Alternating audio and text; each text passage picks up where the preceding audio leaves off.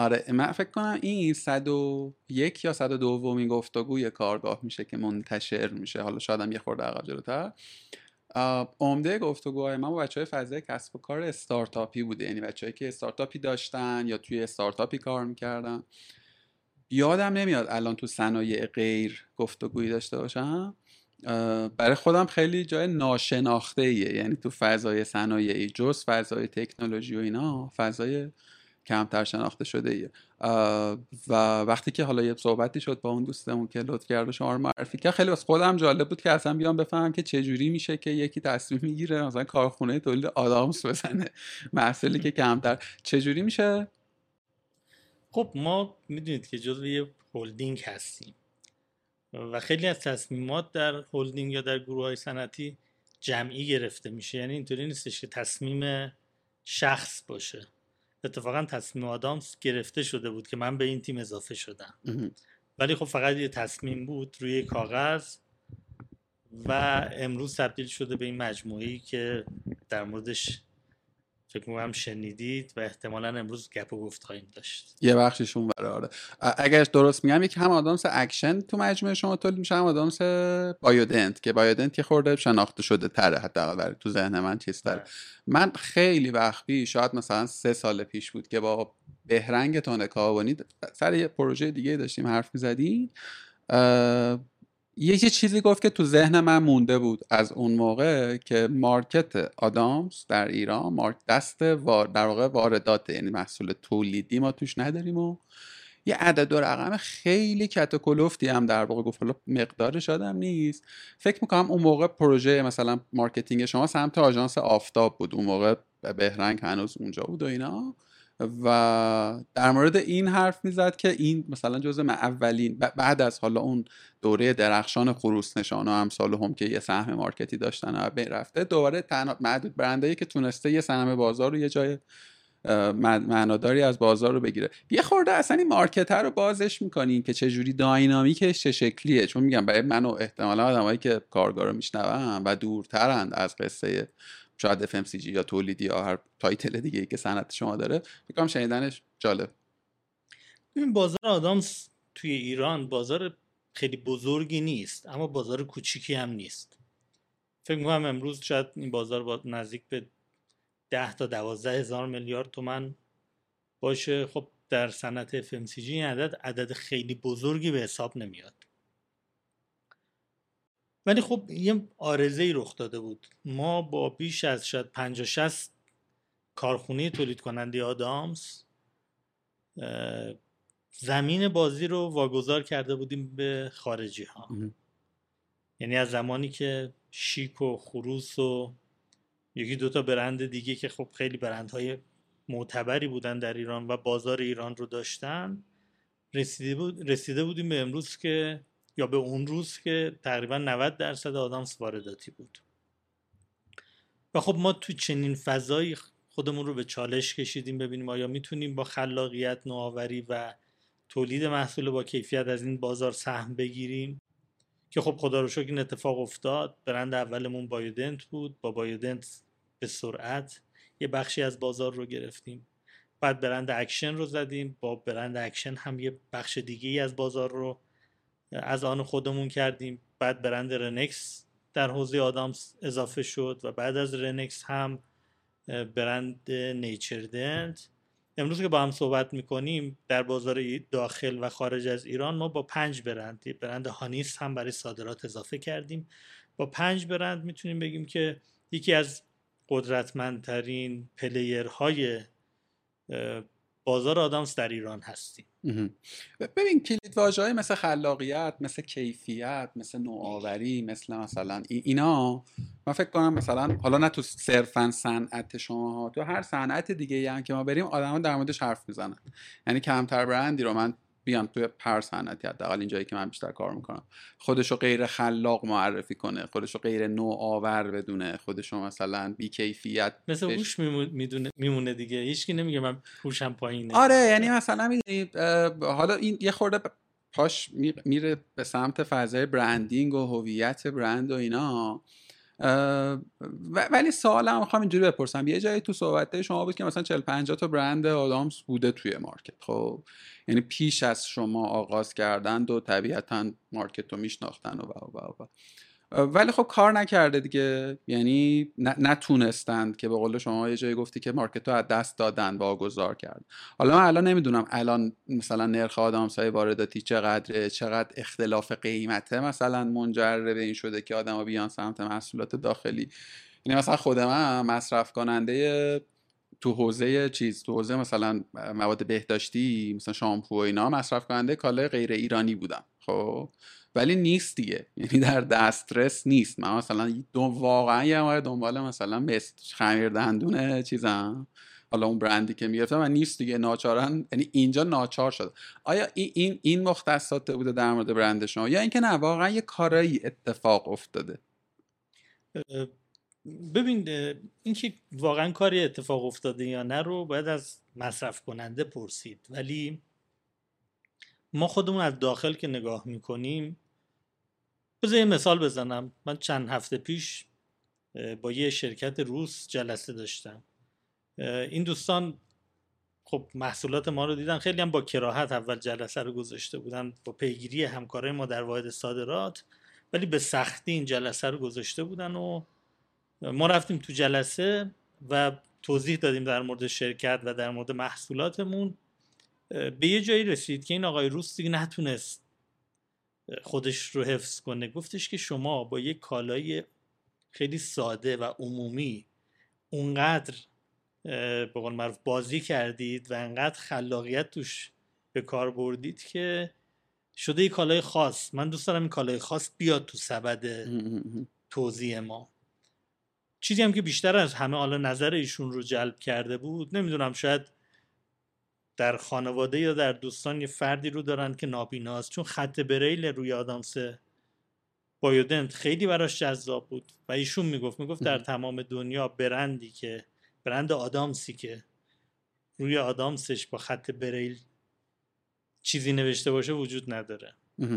می‌خوام بگم که غیر از کیفیت که بالاخره شما وقتی کالای ارزون می‌خری اگر کیفیتش خوب نباشه و از اقتصادی توانش رو داشته باشی برمیگردی به سمت کالای خارجی. غیر از کیفیت که اعتقاد داریم کیفیت کالامون خوبه موضوع بعدی موضوع اون نکات خیلی ریزه. شاید خط بریل چیز جذابی اصلا برای خیلی ها نباشه. ولی ما کلا توی شرکت ماستر فوده هر قدم که می‌خواستیم برداریم پیش خودمون گفتیم که چی می‌تونیم بهش اد کنیم؟ چه ارزش افزوده ای می‌تونیم به این محصول اضافه کنیم که حداقل دل خودمون راضی باشه. مثلا طرح بایودنتیست ما رو هم اگر دیده باشید همینطوری ایجاد شد. که بریم در مناطق محروم و دندون بچه ها رو درست کنیم آموزش سلامت دهان و دندان بدیم. حالا اصلا کلا یه خورده جلوتر میریم تو ساید CSR و مسئولیت اجتماعی که خیلی هم پررنگ تو مجموعه شما.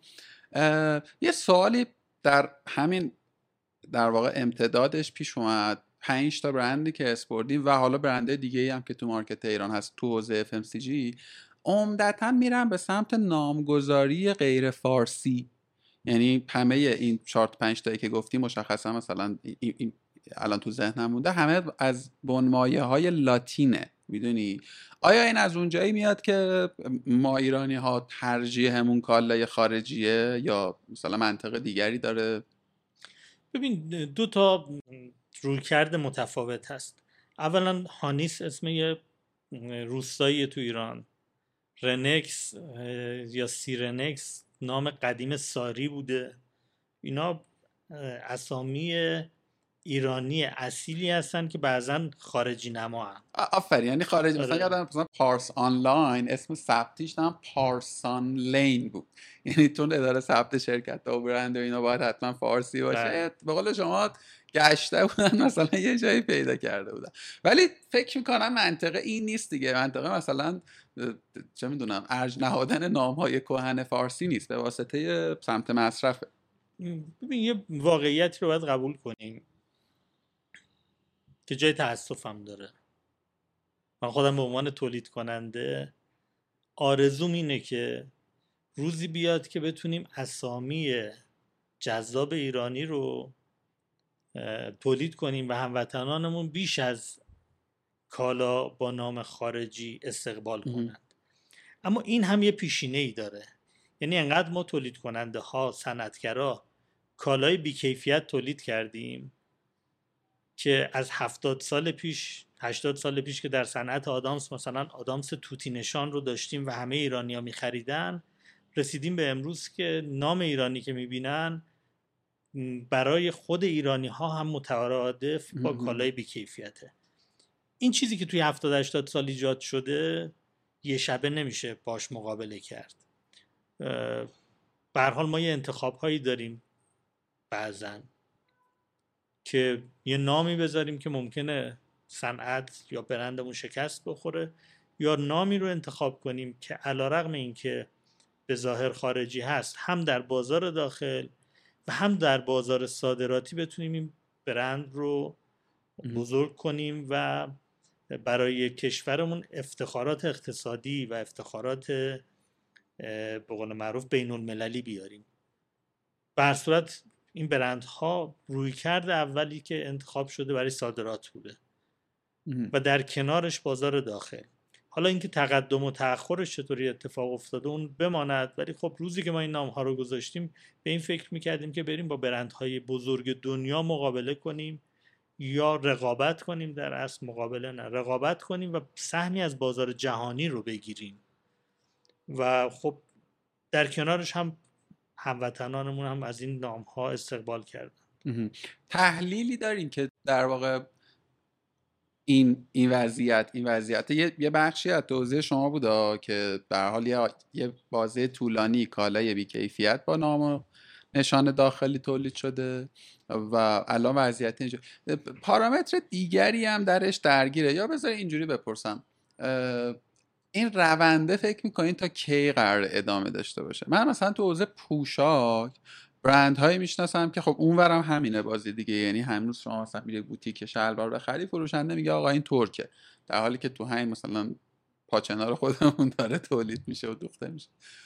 ولی یه برندهایی اومدن تو همین دو سه چند سال با اسم و نشان ایرانی و مثلا روش هم زدم میدن ایران نمی‌دونم داده ای ندارم براش. بنا به شهود خودم فکر می‌کنم که یه خورده ذهنیت رو تونستن تغییر بدن. می‌دونی؟ یعنی اون جامعه بزرگی از مصرف کننده که نگاهش این بوده که کال پوشاک خارجی بهتره. الان یه حداقل من دن تغییر کردم دیگه. مثلا من جام دو تا برند ایرانی مثلا هاکوپیان شاید یه کیس استادی باشه و حالا برند کژوال تری تو صنعت شما به اون سمت ما داریم حرکت می‌کنیم؟ چون من من همین پیروز هایپر استار بودم چون می‌دونستم غریبه داشتم فکر می‌کردم و حالا اونجا هم شما پوزیشنینگتون باحال بود بغل اون چیزای کشیر رو گذاشته بودیم 80 درصد برندهای شستشو نمی‌دونم و همش یه نیمه خار...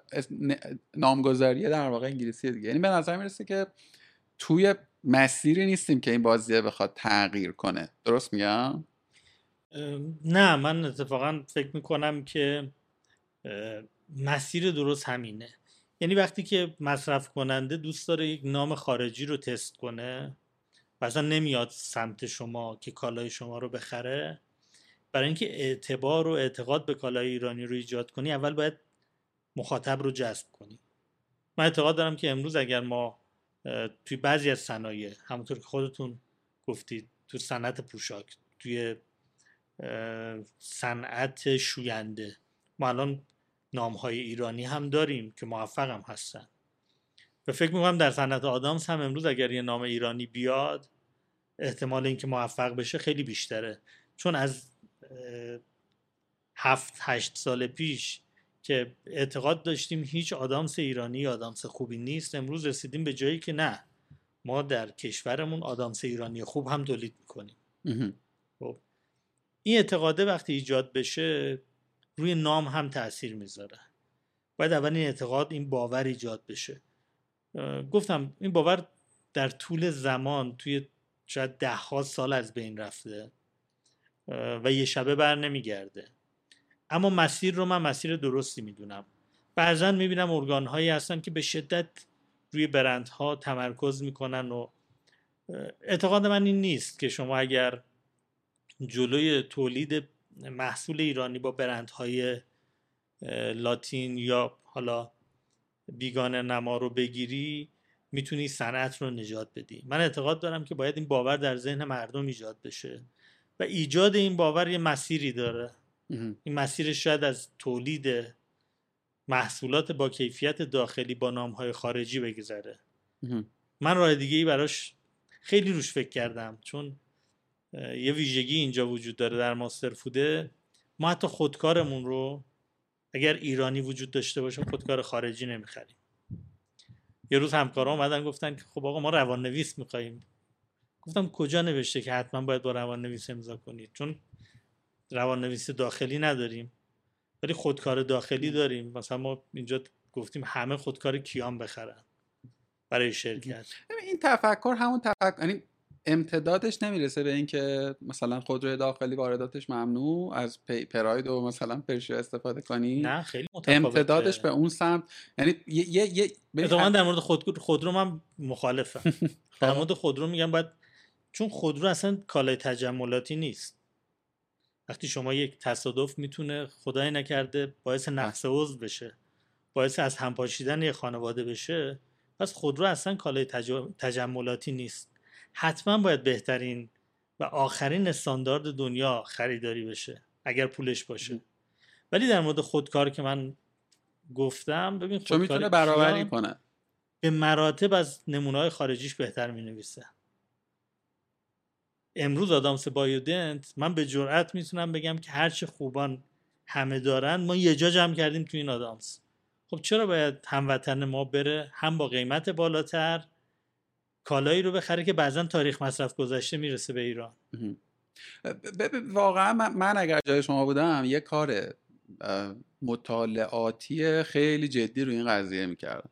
یعنی حالا حتما یه کاری تو بوده market research حتما انجام دادین ها ولی واقعا این سوال منم هست. این سوال منم هست که توی کالاهایی که واقعا می‌تونه برابری کنه که البته به نظر و تجربه من به عنوان مصرف کننده تعدادش خیلی کمه. یعنی تو حوزه لوازم خونگی به نظر ما خیلی فاصله داریم میگم باز به تجربه مصرف هم دارم میگم. توی بسیاری از حوزه حتی تو یه سری از مثلا محصولات غذایی و مثلا مصرفی هم یعنی همین همین خمیر دندون فاصله معناداره. من دارم هر روز مصرف می‌کنم دیگه. حالا تو حوزه آدامس من خیلی مثلا آدامس خور نیستم ولی کلا این عدم ترجیح کالای داخلی یه بخشش به نظر من برمیگرده به کیفیت همون نکته که بود. اما فکر می‌کنم چیزای دیگه ای هم در کار هست. یعنی انگار که ما یک بلاکرهای دیگه ای هم داریم ما مصرف کنندگان یه چیزای دیگه ای هم مانع میشه ما تو فضای دیجیتال تو فضای آنلاین مثلا استارتاپ ها یه, یه شاید مثلا بشه گفت حسنی که فضای کسب و کاریمون داره نسبت به شما اینه که داده های حد اکثری داریم از مصرف کنندگانمون می‌دونی؟ یعنی مثلا دیجی کالا می‌تونه به نفر بدونه که این آدم چی خریده هر چند وقت یه بار خرید می‌کنه. علاوه بر این محصولات چه چیزای دیگه ای هم می‌خره می‌دونی؟ و بر اساس این داده می‌تونه تصمیم بگیره که خب الان چی به من پیشنهاد بکنه؟ کی به من پیشنهاد بکنه؟ این داده از اینجا بعدش حدس و گمان خودم میگم. شما بهش دسترسی ندارید حداقل به شکل مستقیم یا به شکل انقدر دقیق و مستاقی و بر, و بر اساس این این ور تو فضای استارتاپی به فراخور دسترسی به این داده تصمیم سازی های تجاری خیلی ساده تر میشه. حالا انقدر هم ساده نیست. ولی که مثلا چه محصولی الان باید توسعه پیدا بکنه چه تغییری باید تو محصول داده باشه. هر جایی هم کم میاریم سریعا یه پرسشنامه مشخصا به همون کاربران و این نیازه تو کسب و کارهای آفلاین اگه بشه اسمشون رو گذاریم چجوری برآورده میشه؟ یعنی شما فرض کنید که الان این پنج تا برندی که ساختین احتمالا فرض خودم میگم احتمالا material ه که خیلی تفاوت بنیادینی نداره. برای پنج گروه مخاطبه و مشتری متفاوته. آیا market research تنهاست ابزار این کاره یا نه؟ کارهای دیگه ای هم می‌کنیم برای رسیدن بهش. این بخش عمدهش از market research میاد. داخلی انجام میدین یا آژانس انجام؟ آژانس ها انجام میدن؟ نه ما داخلی انجام میدیم. چون خیلی جاش به focus group منجر میشه به مصاحبه های عمیق منجر میشه و نتیجه اون هاست که ما رو متقاعد می‌کنه. مثلا آدامسی مثل نیچر دنت بسازیم. که توش خود زعفرون رو به صورت مستقیم داریم استفاده می‌کنیم و یه آدامس با رایحه طبیعی و با همون خواص طبیعی زعفران که بعضا ماها ازش قافلیم طب سنتی یا طب گیاهی که منشأ طب نوین هست چون بسیاری از داروهایی که امروز ما می‌خوریم استفاده می‌کنیم ریشه در طبیعت داشتن فقط اومده شیمیایی شده. خب ما این رو یه سرنخی رو گذاشتیم و دیدیم یه عده‌ای در بازار هستن که بهش اعتقاد دارن. دنبالش هستن. برندهایی هم در دنیا وجود دارن که کم و بیش به این موضوعات پرداختن و دارن کار می‌کنن. خب روش تحقیقات بازار هم انجام شد فوکس گروپ برگزار شد و به این نتیجه رسیدیم که یه برندی باید داشته باشیم به اسم نیچر دنت و روش کار کنیم. و البته تو بایودنت آدامس کندور رو زده بودیم. خیلی موفق شده بود و دیدیم که خب این زمینه که فقط یه آدامس در بایودنت باشه که اشتباه بود. یعنی این موضوع رو نباید میبردیم تو بایودنت. ولی یه تستی بود که جواب داد و جداش کردیم آوردیم کردیم. می‌خوام بگم که ما بازار رو سعی می‌کنیم نسبت بهش اشراف کامل داشته باشیم. و اینکه اشراف کامل داشته باشیم حتی بعضی وقتا خود من هم با همکاران میرم شهرستان ها و از نزدیک تو سوپرمارکت ها با صاحبان سوپرمارکت صحبت می‌کنیم و بعضی از مشتری ها هیچ وقت یادم نمیره تو شیراز یه جایی از یکی از مناطق خیلی خوب شیراز بود دیگه شبم شده بود. یه آقای اومد و 7 ده تا تریدنت خرید. از سوپرمارکت که خارج شد خودم رفتم باش صحبت کردم. گفتم آقا برای چی تریدنت خریدی؟ یه توضیحاتی داد و گفت به هر حال من انقدر درآمد دارم که دوست دارم تریدنت بخرم. گفتم خب بایدنت کیفیتش بالاتره و دوست هم خریدیم بهش دادیم. گفت ببین من هر کاری کنی من تریدنت خورم. من تریدنت با ماشینم با خونم با برند عینکم با همه اینا می‌خوره. و خب جالب بود این نوع نگاه که یک فردی نسبت به برند چنین زاویه‌ای داره. یه اتفاق دیگه افتاد در تهران یه دوستی رو باش صحبت می‌کردیم گفتم تو چرا فایو استفاده می‌کنی؟ گفت ببین من که نمی‌تونم BMW بالا شهریه رو داشته باشم نمی‌تونم اینو داشته باشم اینو اینو. چون هیچ از اینا رو نمی‌تونم داشته باشم آدامسش رو که می‌تونم داشته باشم. همین که شما گفتید عوامل مختلفی در این تصمیم گیریه یا این تصمیم سازیه برای اینکه چه برندی استفاده کنیم دخیله واقعا همینه. دو تا خانواده با هم چشم و هم چشمی دارن یا نه اصلا دو تا خواهرن. یکی وضعش خیلی خوبه یکی متوسط یخچال خونه اون یکی رو می‌بینه و فکر می‌کنه که به هیچ عنوان نباید اگر اون برندش یه برند وارداتیه به هیچ عنوان نباید یک کالای خوب ایرانی حتی اگر جایگزین داشته باشه جایگزینش بشه چون دائما دارن چش... تو چشم میشن. و عوامل این چنین خیلی زیاده. در هر صورت ما مسیرهایی که رفتیم با تحقیقات بازار رفتیم و خیلی جا هم اشتباه کردیم. از اشتباهاتمون درس گرفتیم. یه مسیر اشتباه رو تا ابد ادامه ندادیم. خیلی زود جهتمون عوض کردیم و اصلاح کردیم. چجوری؟ یعنی اگه مثلا برای خودم جالب مثلا یکی از اون اشتباهات چون می‌دونیم از باز من ناشرم با فضای استارتاپی مقایسه کنم. ما مثلا توی business خودمون یه, یه مثلا امکانی رو توسعه میدیم. تقریبا ابزارهامون هم همینه. مصاحبه عمیق نظرسنجی گاهن بعضا پرسشنامه است. می‌رسیم به اینکه مثلا کاربران میگن که این دکمه رو برده بذاریم و یا این امکان رو توسعه بده. خب یه هزینه زمانی و نفر ساعتی میشه آدم های فنی درگیر میشن کار رو انجام میدن اون امکان launch میشه. در نهایت کار نمی‌کنه. یعنی ما یه برآوردی داشتیم دیگه برآورد داشتیم ما این کار رو بکنیم. مثلا 20 درصد کاربران خوشحال ترن یا می‌تونیم بنا به این امکان حالا بریم marketing کنیم و ولی در مجموع هزینه زمانی و ریالی خیلی زیادی صرف نمی کنیم شاید در مقایسه با مثلا یه کار تولیدی که حالا باید packaging بشه مثلا اسم و رسمش ثبت بشه و شما نمی‌تونی مثلا 50 تا دونه تولید کنی که یعنی مثلا یه شما یه عدد بزرگی باید بله. تولید بشه حالا توزیع بشه بره فیدبک بعد یه بازه یعنی خودش فکر می‌کنم مثلا 6 ماه کاره. درست حدسم بستگی داره. دیگه کمتر از سه ماه نیست. بعضا بیشتر از شش ماه هم میشه. خب یعنی می‌خوام بگم که رنج این فضای ما خیلی آره. تعاملیه با بیرون. بازه دره یا نه؟ نه باز نیست آه، ولی خب. پنجره آره. قدیمی اینجا. می‌خوام که با تست تست ما با تست شما خیلی فرق می‌کنه. تست شما کل business مثلا یه استارتاپ چجوری میشه یه flow ی تست؟ ببین، اه، دلیل اینکه ما خیلی قبلش تحقیق می‌کنیم همینه. واقعا تمام تلاش اون رو می‌کنیم که تصمیم اشتباه نگیریم چون تصمیمات ما هزینه های خیلی زیادی داره. بعضا اضافه کردن یه محصول و کم کردن اون چند میلیارد یا چند ده میلیارد هزینه برای سازمان داره.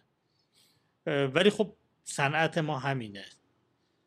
اگر از ریسک کردن و از تست کردن بترسیم زمان رو و.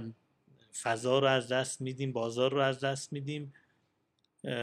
سعی می‌کنیم با حالا یه اصطلاحی اینجا خیلی در موردش صحبت می‌کنیم میگیم تفکر عمیق.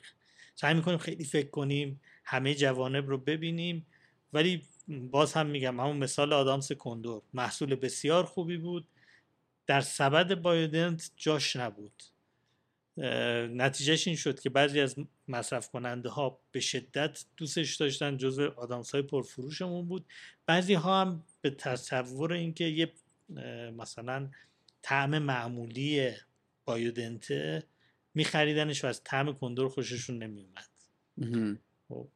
اما یه راهی رو برای ما باز کرد همین اشتباه که تا جمعش کنیم به هر حال هزینه زیادی برای ما داشت راه نیچر دنت رو و اینکه اصلا یک برند اختصاصی بزنیم برای آدامس هایی که بیس طبیعی دارن. این مسیر باز شد خیلی وقتا رو به مسیر فرصت ها تبدیل این کرد یه موردشه که تونستیم. یه زمانایی هم نمیشه دیگه یه تهدیدایی هم نمیشه به. فرصت تبدیل کرد. ولی خب تهش اینه که تعداد تصمیمات درست توی هر business اگر بیشتر از تصمیمات غلط باشه شما مسیر رو احتمالا بتونی قدم به قدم بری جلو و برعکس اگر تعداد تصمیمات غلط بیشتر از درست باشه اه، ممکنه عقب گرد کنی یا کلا از صحنه روزگار هست بشی دیگه. چند نفرن مجموعه شما؟ ما نزدیک 460 نفر.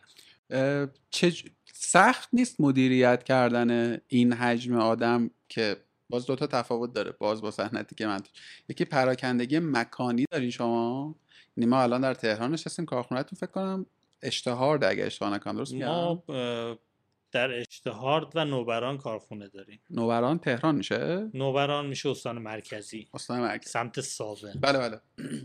خب یه, یه پراکندگی مکانی داریم. بعد م، واژه درستش نمی‌دونم چیه.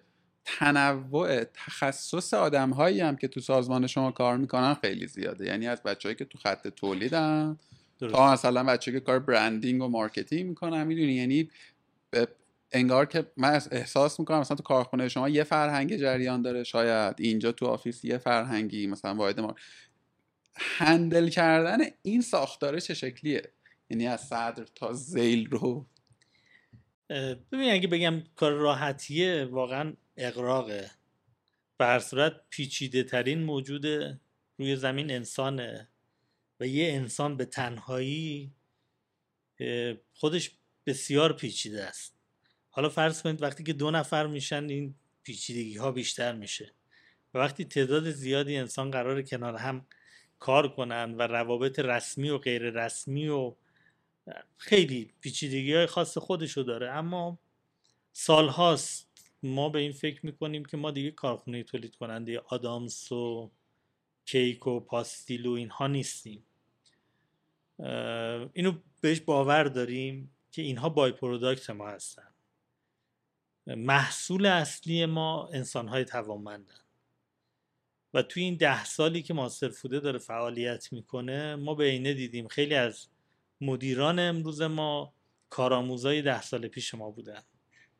یا کارشناسای قدیمی ما بودن که تو همین ساختار اومدن رشد کردن و امروز تبدیل شدن به مدیران توانمندی که به ما کمک می‌کنن بتونیم این تعداد همکار رو مدیریت کنیم و چون هممون واقعا فکر می‌کنیم در یه دانشگاه بزرگ توانمندسازی انسانهای آینده هستیم به همکارهایی که توانمندیشون پایینتر تازه کارن به اونها یه جور دیگه نگاه می‌کنیم. امروز در ماستر فود از هر کسی که بپرسید تولید ماستر فود چیه اگر حواسش پرت نشه به گذشته میگه تولید انسان توانمند. بنابراین این مسیر رو ما با کمک همین انسانهایی که در گذشته در کنار هم توانمند شدیم داریم طی می‌کنیم و فکر می‌کنم اگر همین مسیر رو بریم روزی می‌رسه که مثل هلدینگ مادرمون که امروز نزدیک 50 هزار همکار داره ما هم بتونیم یه هلدینگ گلرنگ درست میاد بله یه هلدینگ ده هزار نفره بشیم. خود ماستر فوده و business ها و کسب و کارهای اطرافیش گلرنگ هم خیلی عجیبه. از یه بر مثلا کار پخش فیلم و نمی‌دونم تولید فیلم و سریال دارم. فیلم نت رو توی یکی دو سال اخیر خریدم. بعد خیلی برام جالبه بدونم که اون آدمی که به حال حالا توی یه جای از صحبت شما بود این یه نفر دیگه توی از یه اسکیلی به بعد تصمیم طبیعتا نمی‌گیره و دیگه الزاما نظر. ولی اونجا نشستن و یک تنوع علاهده ای از محصول داشتن محصول و دیگه سرویس با وجود فیلمت و احتمالا سرویس های دیگه. به نظرم خیلی خیلی جای سختیه. یعنی راستش من اصلا دلم نمی‌خواد اونجا بشینم. بقول شما پنجاه هزار تا آدم خیلی جای عجیب غریبیه. می‌دونی؟ مثلا من الان تو شرکت مثلا ده نفر کار می‌کنم من واقعا مثلا آخر ماه اینجوری هم خب حالا خیلی هم گیر و گور مالی خدا رو شکر تخته نیست نداریم ها ولی اینجوری هم که سخته دیگه. می‌دونی چی میگم؟ و توی اونم توی این مملکت. توی این مملکت که واقعا حالا سال بعدی مثلا همینه. تو خیلی هم نمی‌تونی مثلا برنامه ریزی بلند مدت بکنی. خیلی نمی‌تونی دو دو تا چهار تای لانگ ترم داشته باشی خلاصه که اونم خیلی سخته. سوال بله. بعدی من مقدمش اگه چیزی می‌خوایم بگیم بگین اگر. نه. مقدمش رو گفتم. به ما استارتاپ یا همیشه قرولند می‌کنیم که آقا اینترنت رو بستی اینو فیلتر کردی اونو و واقعا هم اذیتیم. حالا قرولند نیست. تو شیش ماهه دوم سال گذشته بسیاری از کسب و کار استارتاپی به این رفتن. دیگه نتونستن کار کنن. خود ما مثلا تا نبش قبل رفتیم و برگشتیم. می‌خوام بگم که تو صنعتی که ما داریم کار می‌کنیم چون روی یه چیزی سوار به اسم اینترنت و اونم دست آدمایی که هر روز واسه یه تصمیم می‌گیرن خیلی حداقل من ارزه اینو نداشتم کار بلند مدت بکنم شفاف و صادقانه. حالا شاید چون یه جایی مثلا یه چیزایی هم انتخاب کردم یه ارزشهایی رو بهش متکف بودم و بسیاری دیگر حالا. تو صنعت شما میشه کار مثلا برنامه ریزی بلند مدت کرد؟ یعنی به نظرم لازمه که بشه. و تو, تو مارکت های این چنین چجوری کار می‌کنه وضع موجود؟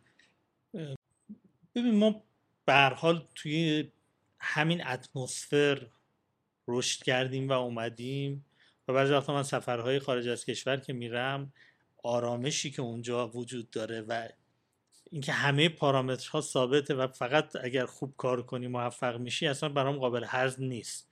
چون مثلا تو اون فضا ما زندگی نکردیم بلد نیستیم اون فضا رو. شاید اگه بریم اونجا دچار افسردگی بشیم. بالاخره ما یاد گرفتیم ما هم غور می‌زنیم ما هم ناراحت میشیم.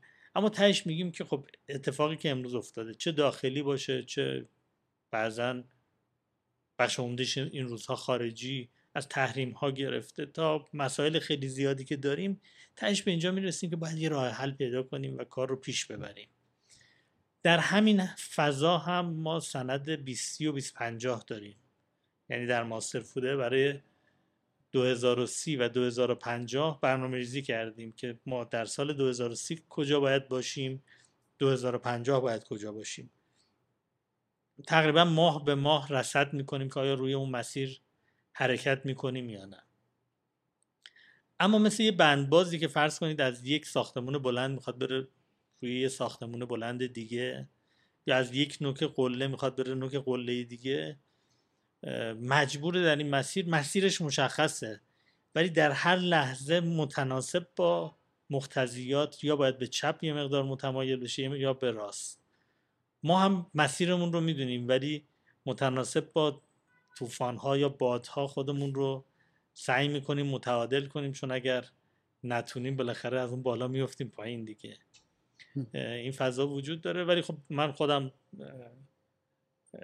به برنامه ریزی استراتژیک و بلند مدتی که دائما ریوایز بشه و دائما به روز بشه اعتقاد دارم. و کارم می‌کنه با همه این. تا امروز کار کرده. یعنی ما الان ده سال روی این ریل هستیم. در صورتی که هر جا هم میگیم همه میگن بابا تو ایران که نمیشه این کارا رو کرد. من میگم نه اتفاقا شده. هرچند دیگه استراتژی به صرف یه سند استراتژیک بودن کارایی نداره. باید دائما این به روز بشه و دائما شرایط روز درش دخیل بشه و شاید لازم باشه خیلی تغییرات آدم در مسیر داشته باشه تا اون هدفش برسه. ولی خب به صورت ما داریم ازش استفاده می‌کنیم. خیلی خیلی جالبه که اصلا جذاب میشه که یه گفتگوی دیگه اصلا روی اون شیوه تدوینش و شیوه ریفاین کردن ریوایز کردنش. من یه سوالی قبل از منبر دومم بخوام بپرسم. اینم باز جز پرسش های خودمه یه, یه بخش زیادی از به حال کار product یعنی محصولاتی که در واقع توزیع گسترده دارن شناسوندنش و موندن تو ذهن مخاطب و غیره تو لایه های promotion اتفاق میفته دیگه. حالا promotion از لایه ATL و مثلا تلویزیون و, و شیوه های مختلف. جست گریخته تصاویری هم تو ذهنم هم میاد از کار پروموشنالی که شما داشتین. خاطرم نمیاد. شاید مثلا بیلبورد هم داشتیم من الان تو ذهنم نیست. بیشتر کمپین های دیجیتالتون به ذهنم الان میاد چیزایی که دیدم. اینا رو شما آتسورس کار می‌کنین؟ یعنی با تیمای بیرونی کار می‌کنین یا خودتون انجام میدین داخل سازمان؟ یه بخشیش آتسورس ولی تیم ما یاد گرفته که حتی اگر کاری رو واگذار می‌کنه به شدت و با جدیت کنترل کنه تا از مسیرش منحرف نشه. یه بخشش هم داخلیه. in-house کار می‌کنیم. مبنای انتخاب اونایی که میدین بیرون چیه؟ اونایی که خودتون انجام میدین چیه؟ خیلی به تیم marketing بستگی داره که در اون زمان تو اون تیم چون به هر حال سازمان ها یه سری نیروی دائمی دارن یا نیروی وفادارتر یه سری نیروهایی هم که تردد می‌کنن. در بعضی از مواقع شما نیرویی داری که می‌تونه یک کار رو خیلی خوب انجام بده و داخلی انجام میده اگر چنین نیرویی نباشه آتسورس می‌کنیم. و خب انتخابی کیس به کیس بذار من پس یه توضیح بدم چرا اصلا این سال رو پرسیدم. من یه ماه پیش داشتم با مدیر استدیوی design دیجیکالا حرف می‌زدم که خب اینا خودش یه تیم نسبتا بزرگی دارن و یه جای من همین سواله رو ازش پرسیدم و امیر خیلی شفاف و قاطع گفت که آقا آژانس ها یکی یکی بدترن. ما خیلی نمی‌تونیم باهاشون کار کنیم. راستش رو بخوام بگم خود منم که در مقام سفارش دهنده به آژانس ها نشستم تو کسب و کارهایی که کار کردم و عمدتا هم سمت marketing داشتم یه چیزی رو نگرفتم یه حسی رو نگرفتم از آژانس هایی که اومدن. حالا سرویس هایی که ما میخریدیم از رسانه بوده تا کرییتیو تا کمپین و این بله. چیزهایی که درخواست می‌دادیم. کمتر من احساس کردم که آژانسی که مقابلم نشسته واقعا یه ایده درستی داره. نشسته فکر کرده برای من یه لبا یه کتی رو دوخته. یه چیزی نداره بخواد تنه همه بکنه. و عمدتا هم نگاه فقط به فروش رسانه است. فقط اینه که حالا این مدیا رو پر کنم حالا یه با یه لطایف این مقدمه رو گفتم که این سوال بپرسم چون یه بخشی از بعد از اون گفتگو یه سری از دوستان من که تو آژانس های مختلف کار می‌کردن شروع کردن به فوش و ادبی که آقا مثلا نون ما رو نکن و فضا ایجاد واقعا حالا نه با این ادبی شما به عنوان یه شرکت که عددشون نمی‌دونم ولی فکر کنم پول خوب دارین خرج می‌کنین تو رسانه با آژانس حداقل دو تا آژانس رو من می‌دونم که باش کار می‌کنین. نقدتون به آژانس چیه؟ حتی اینو می‌دونم که اینو احتمالاً چه marketing شاید بهتر بتونن در واقع کامنت بدن. ولی خب به حال چون من, من, من همیشه اینجوری اون کسی که پول رو میده می‌بینی چک رو امضا می‌کنه اون پاسپورتش خیلی سریعتر. بذار من نقد نکنم چون خودشون نیستن ولی یه داستان تعریف کنم یا یه اگر اشتباه نکنم آقای اوگیلوی تو کتاب ایشون بله. مدیر و مؤسس اوگیلویان اوگیلوی هستن بزرگترین به نوعی مجموعه تبلیغاتی دنیا یا یه زمانی بودن الان دقیقا رنگش رو نمی‌دونم ولی خب جزو برترین ها هستن. ایشون توی کتاب خاطرات یک تبلیغاتچی یه جایش می نویسه میگه که من قرار بود برای روز رویز یه تبلیغ یا یک تیزری بسازم که کار کنه و جواب بده. و شخصا دو هفته دو هفته تمام شبانه روز اطلاعات مربوط به اون خودرو رو میخوندم کاتالوگ ها رو بررسی می‌کردم تا رسیدم به یه جمله که بر مبنای اون جمله حالا تیزری ساخته شد و اون تیزر تونست کار کنه و فروش اون خودرو رو در اون مقطع یه تکون اساسی بده. اون چیزی که من امروز نمی‌بینم یه تفکری مشابه تفکر آقای اوگیلویه.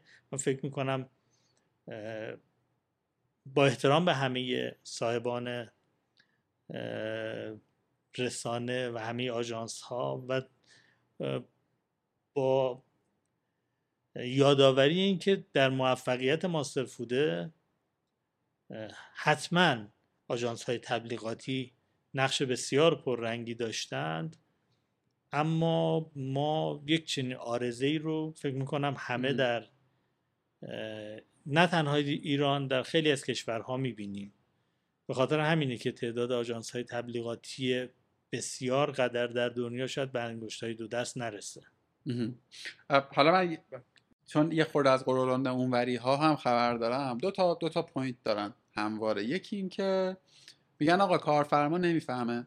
ما میگیم این خوبه اون میگه نه مثلا من می‌خوام گنده تر باشه یه خیلی کلی میشه یه نقدی. ما می‌فهمیم کارفرما نمی‌فهمه. بیا نقدینه نقد دوم این که کارفرما پول نمی‌دهد. خب یعنی این قرولند یک بچههایی که سمت آژانس نشستن با صادقانه فکر می‌کنم هر دوتاش محل تعمل داره. بدون رو درواسی میگم. همین که مثلا شما آگیلویو می‌شناسی راستش چیز کمیابیه. حداقل من با آدمای مثلا هم ساعت شما شما خیلی کم ارتباط داشتم. اون دو سه چند تایی که دیدم دیدم نه تصویره و شناخته فضای تبلیغات خب خیلی محدود تره خیلی سنتی تره ولی در مورد پرایس نمی‌دونم در مورد قیمت واقعا نمی‌دونم که آیا سوال سوالیه. آیا شرکت ها حاضرن واسه ایده پروموشن پول بدن؟ می‌دونی؟ و, و قمار کنن دیگه. یه جورای قماره. یعنی همون مثالی که شما زدید. حتما نمی‌دونم سریال Mad Men رو دیدین یا نه. یه جاهای قماره دیگه. آقا یه ایده میاد ایده به نظر جذابه. ولی اینکه آیا کار می‌کنه یا نه دیگه خیلی هم امکان تست و امثال هم نیست. هرچند که خود شرکت تبلیغاتی هم گاه هم market research می‌کنن. در واقع ایده ها و در واقع پیام کمپین رو میرن تست می‌کنن. میشه؟ کار می‌کنه؟ ببین من مثال نقض برای هر دوتا دارم. هم اینکه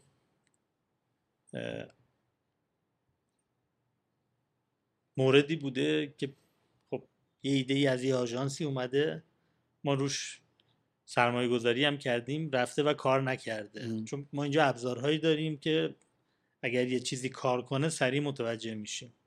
تا بعدا به خود شما میگم. و از اون طرف هم همکار ما ایده ای داده که اون ایده خیلی خوب کار کرده اتفاقا. بالاخره ما نمی‌خوایم که یک تیزری بسازیم که اسکار بگیره. اون چیزی که فرض کنید اون کاری که ما انجام میدیم چه تیزر باشه چه یه کمپین از هر نوعی که باشه قرار در صنعت فروش رو تکون بده. قرار یک یکی از پارامترهایی که یا برند اورنس رو قرار ببره جابجا کنه یا تاپ ماین رو قرار جابجا کنه یا نهایتا دیگه هیچ کنم از اینا رو در نظر نگیریم یه خروجی باید توی فروش ببینیم. نه اینطوری نیست. من این رو نمیگم که دوستانی که در آژانس های تبلیغاتی هستن متوجه نیستن. نه صنعت ما متوجه نیست. امروز صنعت صنعت هوشمندیه. افراد بسیار نابغه ای از فارغ التحصیل های دانشگاه خوب داخلی یا خارجی امروز به عنوان مدیر marketing در شرکت های تولیدی نشستن که بعضا ساعت ها چالش می‌کنن. و بالاخره هر طرف هم دوست داره بگه که کار من بهتره دیگه. ما هر دوتا رو دیدیم. هم پول دادیم کار نکرده. هم پول ندادیم کار کرده. هم پول ندادیم کار کرده. آره. من خیلی خیلی خیلی مثلا یه, یه نقدی که من خودم همیشه به آژانس ها دارم اینم بگم و بریم سر اصل قصه بعد از 45 دقیقه. اینه که من تا الان ندیدم مثلا یه آژانسی بزرگی مثل مثلا دی ان یونیون آفتاب بادکوبه و غیره بیاد یه event برگزار کنه. واقعا case study موفقش رو توضیح بده. می‌دونی یعنی شما الان میگی که در موفقیت ما این آژانس تاثیر داشتن برای منی که توی این صنعت دارم کار می‌کنم اولا جذاب بشنوم که آقا practice practice دیگه. اینکه بگیم آقا ما مثلا چهار تا بیلبورد رفتیم کار کرده واسه من برای من شنونده کار نمی‌کنه. حالا منم توی position تصمیم گیرنده استفاده از خدمات آژانس باشم اینکه تو مثلا با اسنپ کار کردی با گل رنگ کار کردی make sense نیست. اون می‌خواسته رسانه بخره تو بهش فروختی. خب اینکه آیا واقعا تو تونستی message ی تعریف بکنی شیوه ای از promotion رو جلوی پاش بذاری که کار بکنه یا نه؟ اونه که معنا داره. و به نظر من اصلا بحث محرمانگی داده و مثلا اینا نیست. چون line promotion شما اصلا واسه business من کار نمی‌کنه. اون شیوه‌ی که دیجیکال میره جلو برای اسنپ کار نمی‌کنه. می‌دونی؟ یعنی همه چیز خیلی متفاوت آقا ما قرار بود اصلا در مورد موضوع دیگه ای صحبت کنیم. یعنی اصلا علت این که من مصدع شدم و از دوستان کمک گرفتم که وقت بگیرم از شما این بود که یه خبری من شنیدم دکتر بون یه خبری اومد توی سوشالم چرخی که من من اون چیزی که شنیدم و میگم چون بچه هاتون یه خورده گویا روایت من روایت کاملی نیست. که آقا دکتر بون تصمیم گرفته تفکیک جنسیتی بکنه همه پرسنلش رو در واقع یک دست از خانم ها استفاده بکنه و خیلی هم خوشحال و هپی از این تصمیمه. این موضوع توی گروه تخصصی که بچه های فاز ارتباطاتن مطرح شد و اصلا هارمی که لطف کرده اون خبر رو من خودم بگفتم که آقا این موضوع برای من یعنی جز سابجکتی که دوست دارم روش کنکاش کنم. توی اون گروه دو دو, دو دسته نظر میشه گفت که طرح شد. یک دسته اینکه تأییدی بود میشه گفت. یعنی این اتفاق اتفاق مثبتی قلم داد کردن. گروه دوم گروه چیز بودن گروه مخالفین بودن که حالا مصادیق مخالفتش رو یه بخشیش رو من خودم باهاش همدل بودم. یه بخشی از اون جریان موافقین هم, من باهاشون همدل من جای اون وسط هم صادقانه. گرایش هم شاید بنا به این روایت مختصری که عرض کردم به سمت اون منفی است. می‌دونی؟ یعنی اون وری عمل. می‌دونم که این چیزی که من گفتم روایت کامل نیست. من فکر کنم شما اول یه دور قصه رو بگین که چی شده به این نقطه رسیدید. بعد من یه خورده چلنج کنم. من قبل از قصه می‌خوام این اصطلاح تفکیک جنسیتی رو اصلا به کار نبریم. بعد حالا قصه رو میگم میگم چرا.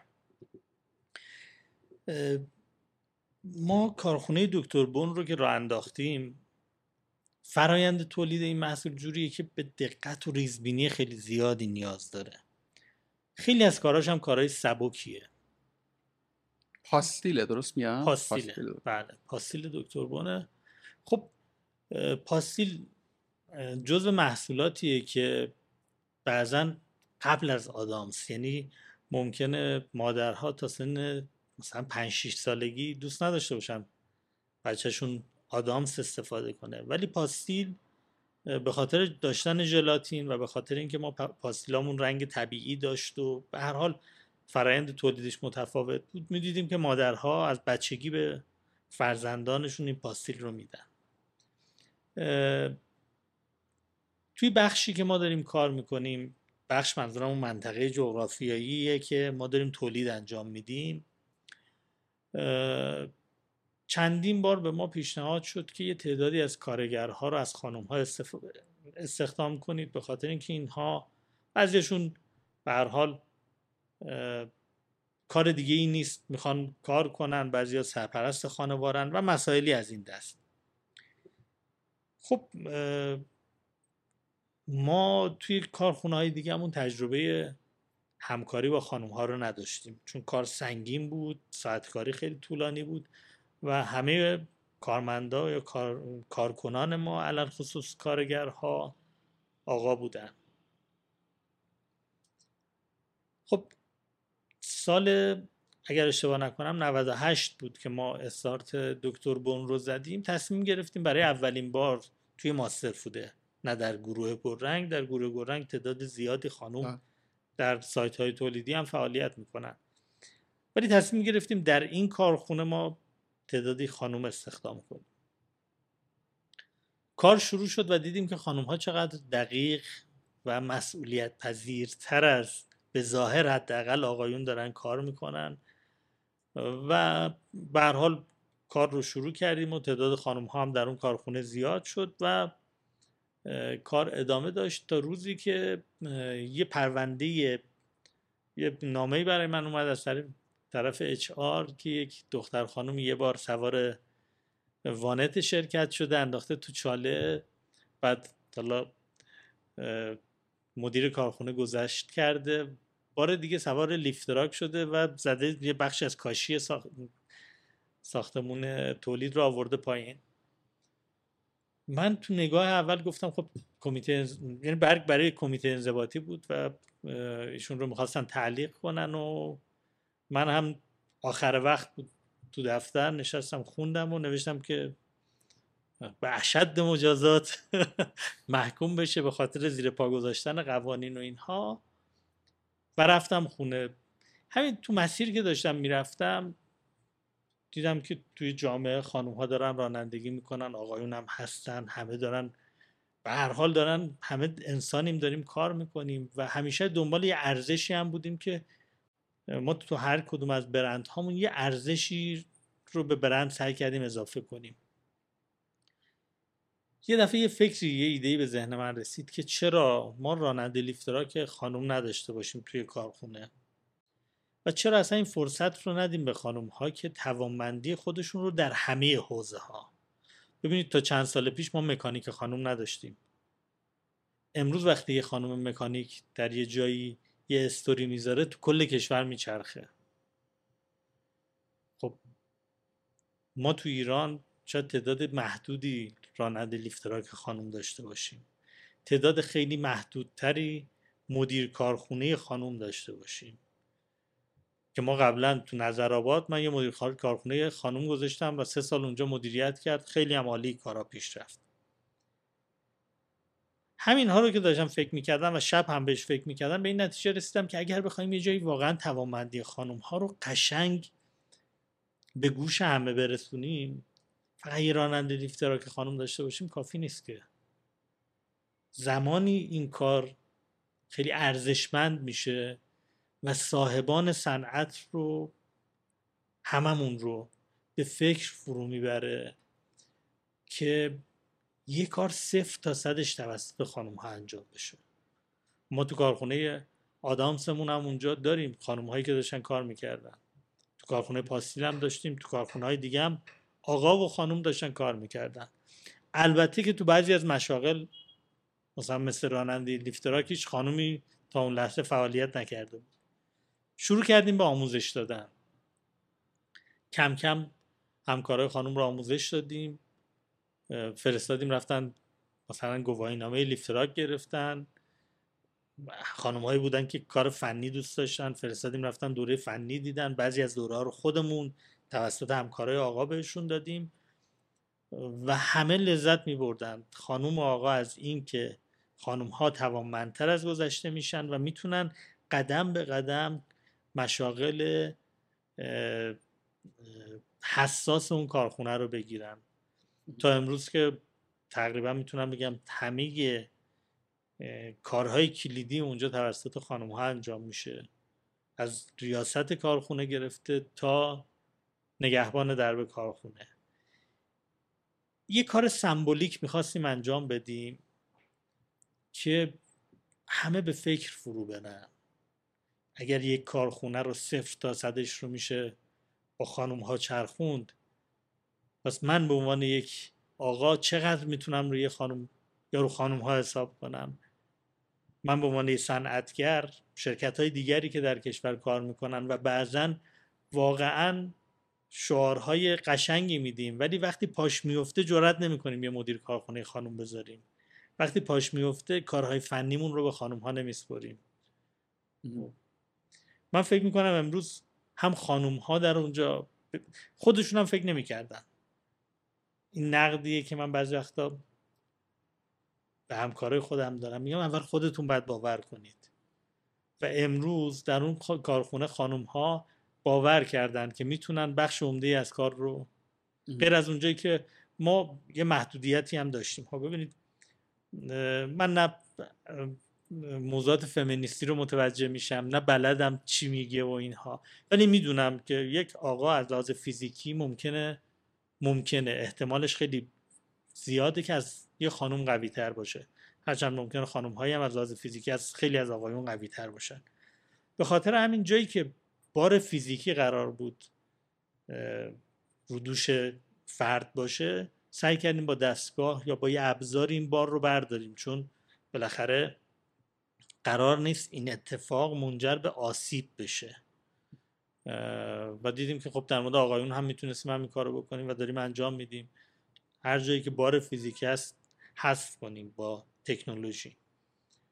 ولی در بقیه موارد واقعا این خودباوری وجود نداشت. ما QC رو صفر تا صد خودمون انجام بدیم R&D رو خودمون انجام بدیم بالا سر تولید وایسیم شیفت شب وایسیم. من چند روز پیش دیدم یه جایی نوشته که مثلا خانوم ها در فلان ارگان یا در فلان محیط کاری از ساعت هشت شب به بعد نمی‌تونن بله. باشن آقایون تا ساعت دوازش ولی ما اونجا هیچ کدوم از اینا رو نداریم. از اون طرف هم خانواده ها هم خیالشون راحته که یک محیط کاملا سالم برای فرزندشون همسرشون وجود داره که اگر شب تا صبح هم شیفت دادین خانوم هیچ آرزه‌ای برای خانوادهش نداشته باشه. حالا این بحث جانبی کاره. ولی اصل ماجرا این بود که با همه مشقت ها و سختی هایی که کار کردن داره با به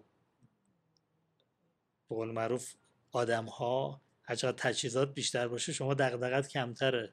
چون با یه PLC برنامه رو می نویسی وقتی که انسان ها کنار هم جمع میشن کار خیلی سخت میشه.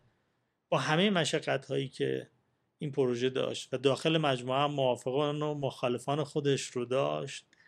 امروز وقتی با همکارا صحبت می‌کنیم می‌بینیم که اعتماد به نفس خانم هایی که حتی در دفتر مرکزی ماسل فوده دارن کار می‌کنند بیش از گذشته است. مرسی. مرسی که کامل بازش کردی. من وقتی که اولین بار که این قصه رو شنیدم خیلی شورت ورژنش بود. مثلا تو سی ثانیه. اولین سوالی که برای خودم پیش اومد این که خب قبلش یه سری آقا داشتن اون تو کار می‌کردن دیگه یا آقایونی اونجا حضور داشت اون آقایون باز اینطوری که من شنیدم رفتن تو یکی دیگه هم مجموعه شما مشغوله به کار شدن. آیا اگر یه مردی در بین اون آقایونی که منتقل شدن مخالف بود؟ می‌گفت آقا من مستر رو خیلی دوست دارم. دوست دارم همینجا کار دکتر بون ببخش خیلی دوست دارم. چه اتفاقی واسش میافتاد؟ این اتفاق رو نداشتیم و اصلا هیچ وقت پیش بینیش نکرده بودیم.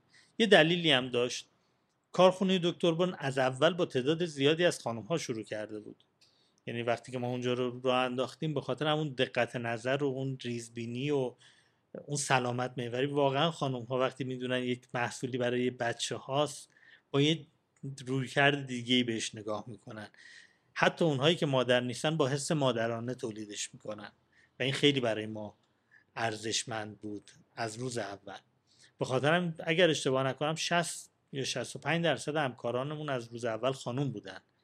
ولی خب مدیر کارخونه آقا بود. انباردار آقا بود. راننده لیفت راک آقا بود. فنی آقا بود. اما بخش عمده ای از همکارا خانوم بودن. حالا یه آرزه تو اون بخش هم وجود داشت که اتفاقا خود آقایون هم می‌گفتن که اینجا خانم خیلی خانم زیاده و ما رو بفرستید اون یکی کارخونه. یعنی برعکس این چیزی که ولی خب تنزگونه بود یه جایش. به صورت نه خیلی جدی گرفته می‌شد. بعضا صحبت دوستان رو میشیدیم ببین چقدر ببخشید من میام میام صحبتتون. خیلی صادقانه. چقدر مطمئنید که اگرم که آدم به کلام می‌گفته من موافقم؟ قلبا موافق بود. یعنی من خودم رو دارم فرض می‌کنم جای اون آدمه. مثلا من کارگر خط تولیدم. خب یه روزی از چهار لول بالاتر من یه اینطور دستوری میاد و خب احتمالا تو یک شهرستانی دورتر از مرکز من خیلی آلترناتیو ها و گزینه های جایگزین زیادی هم ندارم دیگه. می‌دونی تو واحد تولیدی دارم کار می‌کنم. جابجا جا شدن برام خیلی ساده نیست. شاید مثلا بچه های دفتر شما الان این چلنجر رو نداشته باشن. و این منجر به این میشه که شاید من اگر که قلبا موافق نباشم با این موضوع ناچار پذیرشش باشم. این سوال الان صادقانه نپرسیدم که بگم این گونه بوده یا نبوده چون احتمالا شما هم شاید نتونی یعنی جزء نادانسته های ماست. ولی این سوال برگردم مثلا 20 دقیقه قبل در پرسشم. توی یه اینطور سلسله مراتبی توی اینطور ساختاری چجوری میشه واقعا از مطالبه و انتظارات اون کف کف کف مطلع و مطمئن شد؟ من هر هفته یا هر دو هفته یه بار خودم به کارخونه ها سر می‌زنم. دو تا گوشی الان رو میز من می‌بینید. یه خط تلفن مستقیم منه که هر کدوم از کارگرها و همکارا هر ساعت شبانه روز بخوان می‌تونن زنگ بزنن شمارش رو دارن. اگر روزی برید کارخونه می‌بینید که رو در و دیوار زده چون ارتباط مستقیم با مدیر عامل. در گذشته ارتباط مستقیم یه صندوق گذاشتن یه صندوق پیشنهادات و انتقادات. الان دیگه منصوب شده. ما یه خط مستقیم گذاشتیم برای اینکه کارمندامون حتی تو نگهبانی ممکنه یه راننده ای اونجا برخورده بعد ببینه. من داشتم راننده به من زنگ زده گفته که مثلا بار منو خالی نمی‌کنن. به هر دلیلی. حالا ایشون برداشتش لجبازی بوده در صورتی که مشکل کیفی داشته. به خاطر من واقعا ارتباط نزدیک دارم با همکاران. حداقل با اونهایی که خودشون تمایل دارن. کسی که تمایل نداره. اچ آر ناراحت نمیشه. چون معمولا اچ آر اینجوری که مدیر عامل میان مثلا کاسه کوزه ما خب ما اینجا یه خانواده بزرگیم. چون از تعداد کم شروع کردیم و همکارا همکارایی هستن که با مدل مدیریتی من از روز اول آشنا هستن. حتی اون موقعی که این کارم نمی کردیم مثلا من در بعضی از ایام یه دفعه ساعت سه نصف شب می‌رفتم کارخونه و با نگهبان صحبت می‌کردم ببینم خوابه یا بیداره و اصلا به اشعار هم نمی‌گفتم. کاملا سرزده مدل مدیریتی من یه ذره اینطوری از ارتباط مستقیم رو دوست دارم. ولی برگردیم به اون موضوعی که شما گفتید. ببین دغدغه های همکارای ما شاید این نباشه که دکتر بون رو تولید کنن یا مثلا آدامس بایودنت رو. هر دوتای اینها برندهای مجموعه هستند و ما چون بعضی وقتا تولیداتمون فصلیه بین کارخونه هامون در گذشته هم اینطوری بود. یعنی همین الان تو کارخونه آدامس ما نیروی خانم هم داریم. یعنی اینطوری نیستش که شاید این هم یکی از سوالات شما باشه که مثل بعضی از دانشگاه ها که آقایون و خانم ها رو از هم جدا کردن شاید ما چنین کاری کردیم نه اصلا چنین نیتی نداشتیم در ایران هزاران کارخونه وجود داره که همه آقا هن. بله. چرا یه کارخونه که همه خانم باشه وجود نداشته باشه من پرسش حالا می‌خوام بله. می‌خوام بیام به اون سمت که همکارای ما همین الان هم وقتی که تعداد حجم کار توی کارخونه دکتر بون زیاد میشه خانم هایی که توی آدامس کار می‌کنن اگر حجم کارشون کم باشه چون یه مجموعه همه یه کد کارگاهی داریم جابجا جا میشن اونجا معمور به خدمت میشن و کمک می‌کنن. و برعکسش هم وجود داره. همین خانم هایی که در کارخونه پاستیل هستن مثلا در فصل تابستون که فروش پاستیل کمه میرن تو کارخونه آدامس کمک می‌کنن. ولی واقعا چنین دغدغه‌ای بین همکاران نداشتیم و اگر داشتن هم حتما باشون صحبت می‌کردیم. که بدونن ما برای یه ارزش بالاتر داریم این کار رو انجام میدیم و احتمالا متقاعد می‌شدن.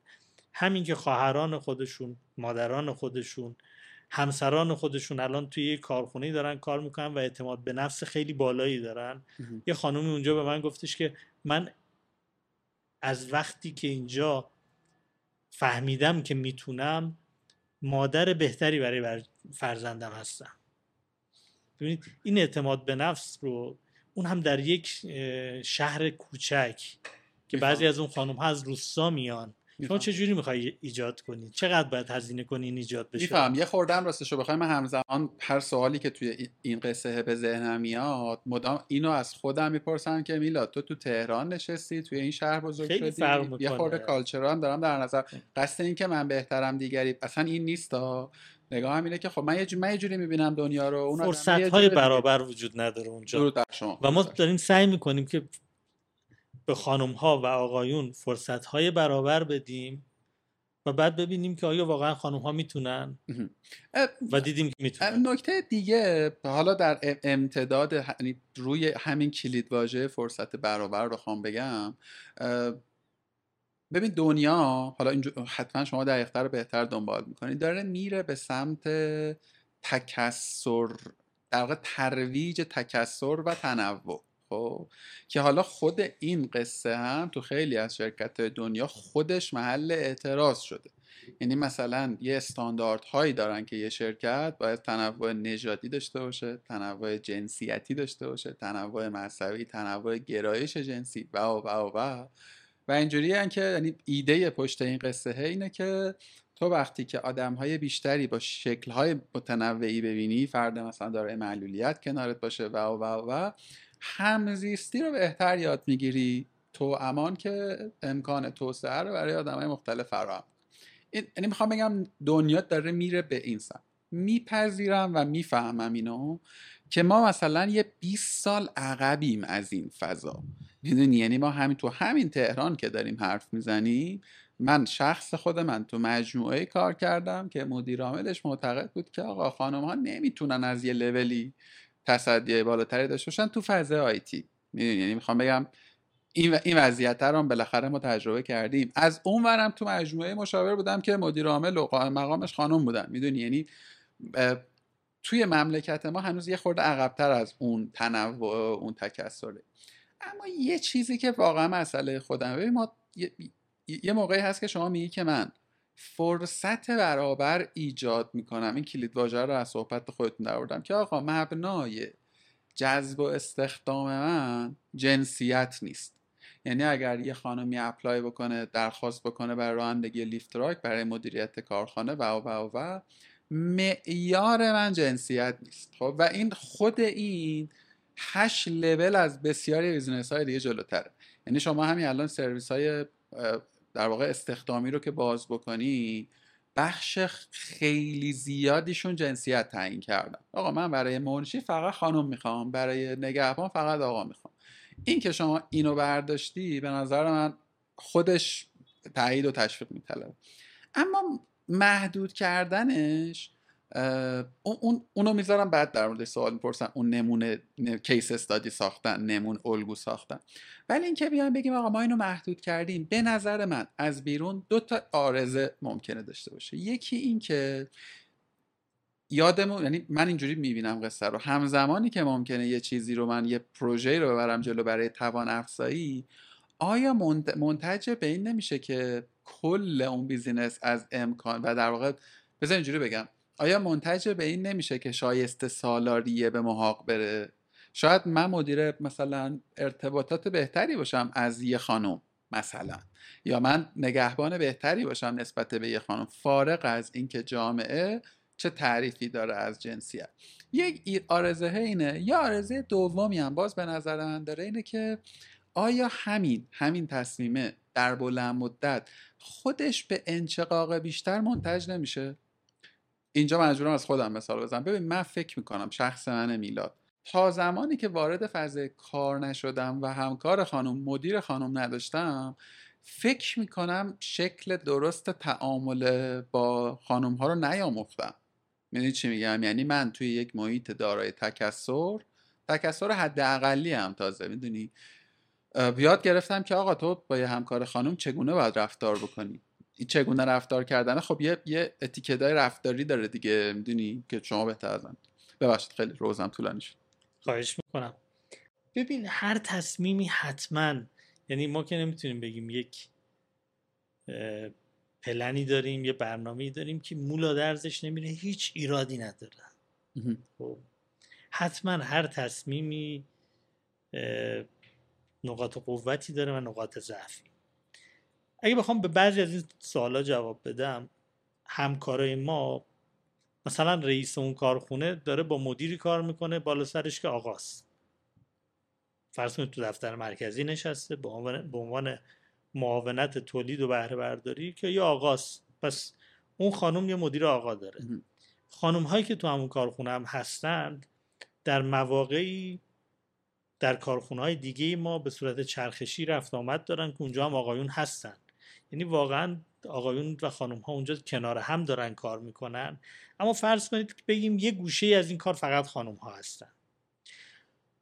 حتما شایسته سالاری باید مد نظر باشه. ولی آیا ما در بین خانم ها اگر یک مسابقه شایسته سالاری بذاریم برای یک پستی برای یک سمتی خانم شایسته پیدا نمیشه که ما حتما بگیم که باید در این مورد بین آقایون و خانم ها ببینیم کی شایسته تره. ضمنی که عرض کردم ما داریم اونجا نیروها رو توانمندتر می‌کنیم. و بعضی از کارهای نمادین هم شاید لازم نباشه تا ابد ادامه پیدا کنند اگر این کار فقط باور یک نفر رو نسبت به توانمندی بانوان گرانقدر و عزیز ایران بزرگمون عوض کنه از نظر من کار خودش رو کرده. قرار نیست ما اگر جواب نداد تا ابد ادامه بدیم. امروز که داره جواب میده امروز که محصول با کیفیت بدون آرزه داره تولید میشه ما استقبال می‌کنیم. اگر روزی ببینیم که یا به صنعتمون داره لطمه می‌زنه یا به چهره بانوانمون داره به جایگاه بانوانمون داره خدشه وارد می‌کنه یا هر آرزه دیگه ای داره برحال ما انسانیم. هر جا که فکر کنیم اشتباه کردیم و مطمئن بشیم و مسجل بشه راه درست رو انتخاب می‌کنیم. یه جایی هم به نظر من اینم من توی همون گروه فکر کنم نوشتم یا گفتم یادم نی که آقا منی که بیرون نشستم و دارم نگاه می‌کنم یه لایه روی اینو دارم می‌بینم. علی‌القاعده اون فرد یا اون تیمی که تصمیم گرفته دو تا چهار تاش هم کرده. و شوخیه که من فکر کنم حالا به واسطه یه کار نمایشی یه پروژه CSR مثلا اومده یه تصمیم اینجا بیزینس من اگر که رو صندلی شما بشینم حتی اولی است بر تصمیم های غیر. حالا اولی به معنای اینکه هدف اونه دیگه. ما اگه بخوایم کار قشنگ بکنیم که میریم مثلا خیریه می‌زنیم. میریم مثلا نهاد فرهنگی می‌زنیم. من پاسخم نس... تا حدودی گرفتم. یه, یه نکته ای هم لا به لای صحبت شما بود. اگر اشتباه می‌کنم تصحیح کنید. دکتر بون در کنار سه چهار تا برند دیگه کل این یه واحد تولیدی رو دارن تشکیل میدن. و اینجوری نیست که بگیم که اون کارخونه هم صرفا داره اون کار رو می‌کنه. و یه در واقع اگر ما بگیم کمپانی کمپانی میشه شرکت مادری که حالا با 3 4 5 تا برند داره تولید میشه. و, و شاید تفکیک جنسیتی یا مثلا اولویت به اون معنایی که در ذهن متبادر میشه نباشه. طرف در باز می‌کنه کارخونه بغلیه همون خانواده است مثلا همکارشه. هفته قبلش ممکنه. درست؟ شناختم فضا رو؟ ببین یه مقدار متفاوته. ما یه مجتمع بزرگ داریم و یه کارخونه ای که از قدیم خریده بودیم برای دکتر بون این کارخونه کامل همه چیزش مستقله. ولی پیاده تا کارخونه مجتمع هستیم اون پنج دقیقه بیشتر فاصله نداره. در این فضای کاملا مستقل که خودش یک کارخونه است ما اونجا همه همه کار دست بانوانه. متوجه شد. ولی چیز نیست دیگه یک جزیره جدا افتاده نیست در واقع فضا بخشی از ماستر فوده که توش هم آقا هم خانم دارن فعالیت می‌کنن و گرفت. سالها هم اینطوری با هم کار کردن. آره. حالا جالبه که من نمی‌دونستم که دکتر بون مربوط به بایودنت و بعد که خورده خوندم روی بایودنت هم یه جای صحبتاتون بود. کلا CSR نقش پررنگی داره. یعنی اونجا هم یه سرویس در واقع رایگان دندان پزشکی برای مناطق محروم اگر اشتباه نکنم طراحی کرده بودی نمی‌دونم حالا هنوز هست یا نه. بله. یه ساید کلا فعالیت های مسئولیت اجتماعی میشه نگاه خیرخواهانه مؤسس و مالک و راهبران کسب و کار. من اونو واردش نمی‌خوام بشم. بذاریمش کنار که حتما هست. یه, یه چیز business ی هم داره دیگه. یعنی یه side به حال کسب و کاری هم داره. چون من مسئول این کار بودم توی دو تا برندی که پیشتر کار می‌کردم ما تونستیم احراز کنیم تأثیر گذاری شد گفتیم داداش مثلا ما اومدیم چه می‌دونم به فلان خیریه کمک کردیم به فلان مدرسه مناطق محروم رفتیم مثلا این لپتاپ واسش فرستادیم. این ریترنر رو برای ما داشت. این بازگرداندن سرمایه اتفاق افتاد. حالا توی اشل. توی کسب و کار شما هم این این این, این این بازگردانه محاسبه شده یا اصلا بهش فکر شده یا نه؟ چون کاری هم که این کار ارزونی نبوده. من داشتم نگاه می‌کردم چند تا مینیبوس و کلی دکتر گرفتن و اینا. خلاصه پول زیاد می‌خواد. ببین من ما از این ورش نگاه نکردیم. تیمی که تو ماستر فود شکل گرفت خب دیدگاه خود آقای دکتر فضلی آقای دکتر سزاوار مدیران ارشد هلدینگ دیدگاهشون همیشه خیرخواهانه و هول CSR بوده. اما مجموعه ماستر قبل از اینکه استطاعتش رو پیدا کنه به اینها فکر می‌کرد به خاطر تیم جوان و با انگیزه و ساختار شکنی که شکل گرفته بود. امروز تمام برندهای ما یه کاری برای خودشون دارن. اون کاره که به همه ما یه انگیزه و انرژی مضاعف میده برای اینکه توانمندتر کار کنیم.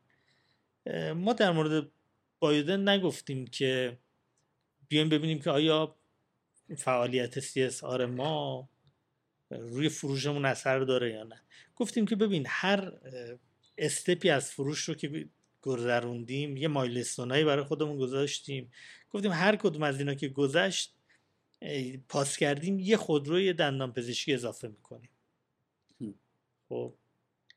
و اولین خودرو رو به باقیات و صالحات قصه دیدی نه باقیات. ببین می‌دونی از یه جایی به بعد کار کردن برای ماها برای همه آدم ها یادم یه زمانی خدا حاج آقا فضیل رحمت کنه. من تازه اومده بودم تو گروه گرنگ کم سن و سال بودم.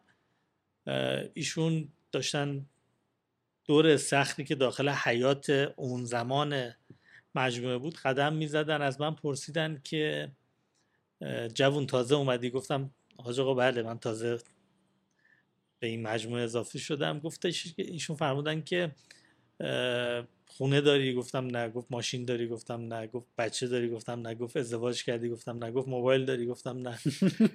گفتش که ببین می‌دونستم جواب همه اینا نه. اینا رو پرسیدم که یه چیزی بهت بگم. یه روزی به همه اینا می‌رسی. خب.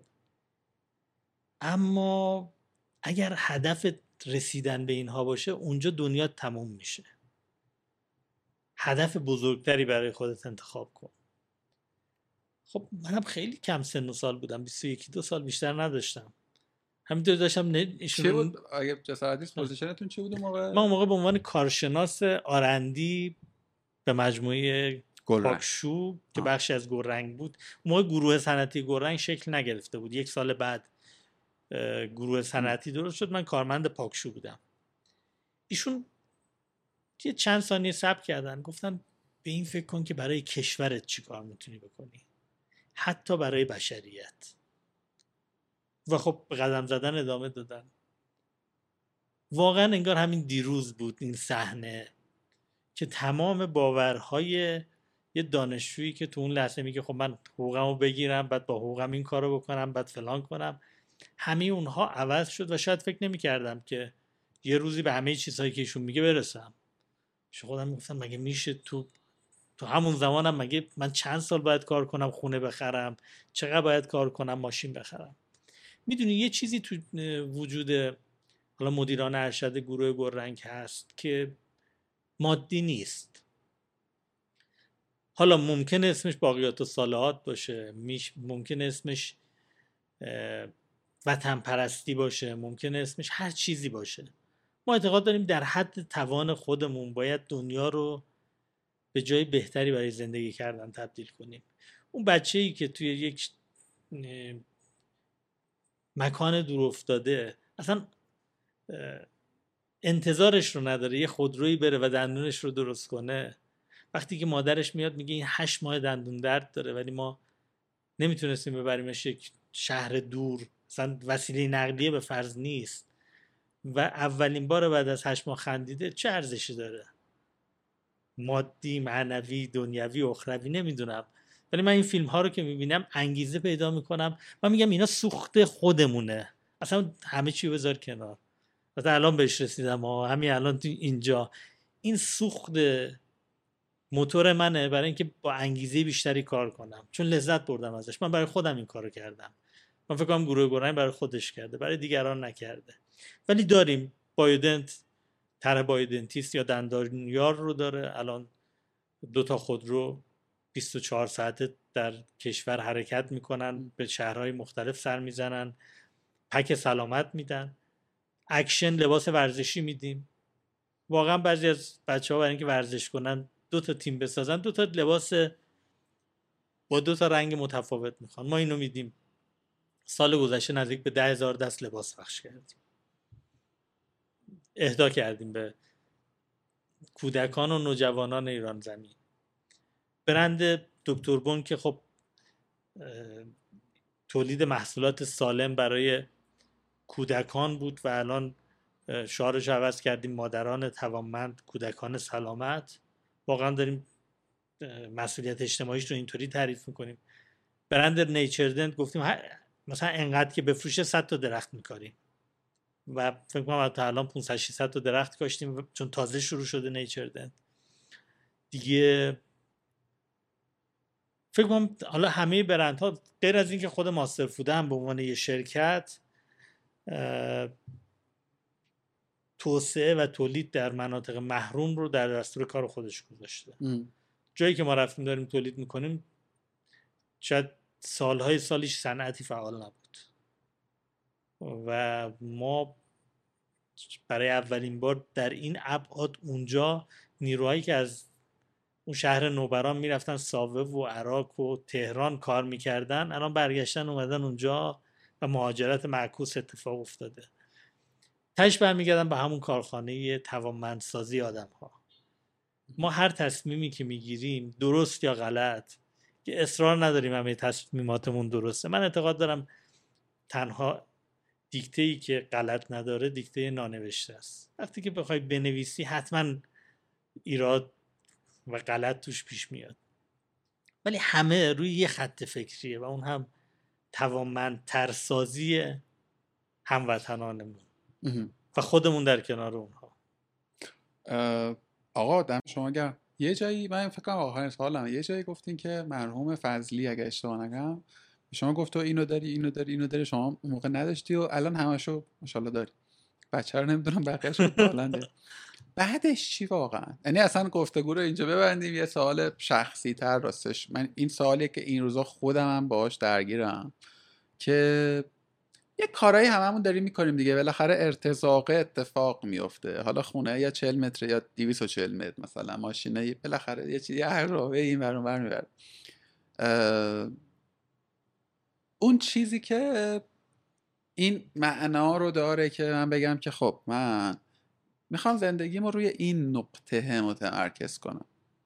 که اگر فردا صبحم یه بشکنی اتفاق افتاد و من دیگه نبودم تو اون ثانیه آخر بگم که خب جای اشتباهی نبودم دیگه داشتم یه کار درستی شما پیدا کردی اونجا رو؟ ببین توی این سن و با باورهایی که دارم پیدا کردم. ولی همه ما با گذر زمان دیدگاهمون عوض میشه. اما چند ساله که تو اینجا موندم یعنی نتونستم یه پله برم جلوتر. و فکر می‌کنم که اینو یقین دارم.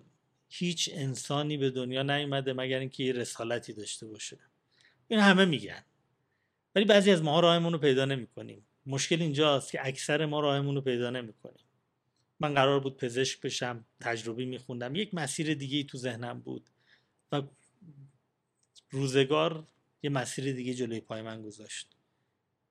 امروز حس می‌کنم یه اپسیلون از اون کاری که دلم می‌خواد رو دارم انجام میدم و همون چیزی که گفتم. اگر ما هر کدوم از ما من یکی از رویاهام این بود که بعد از بازنشستگی برم تمام تجربهم رو در اختیار بچه های ابتدایی قرار بدم. چون اعتقاد دارم آدم اونجا ساخته میشن. توی مهد کودک و ابتدایی و دیگه نهایتا دبیرستان. فکر می‌کنم الان یه موقعیتی هست که نه به اون صورت ولی یه فضایی فراهم شده با یک تیمی که اونها هم به همین موضوعات اعتقاد دارن. و داریم کمک می‌کنیم آدم ها چند روز پیش همکارا می‌گفتن می‌گفتن بعضی از این همکارامون وقتی توانمند میشن سریع میرن برای خودشون یه کاری راه میندازن.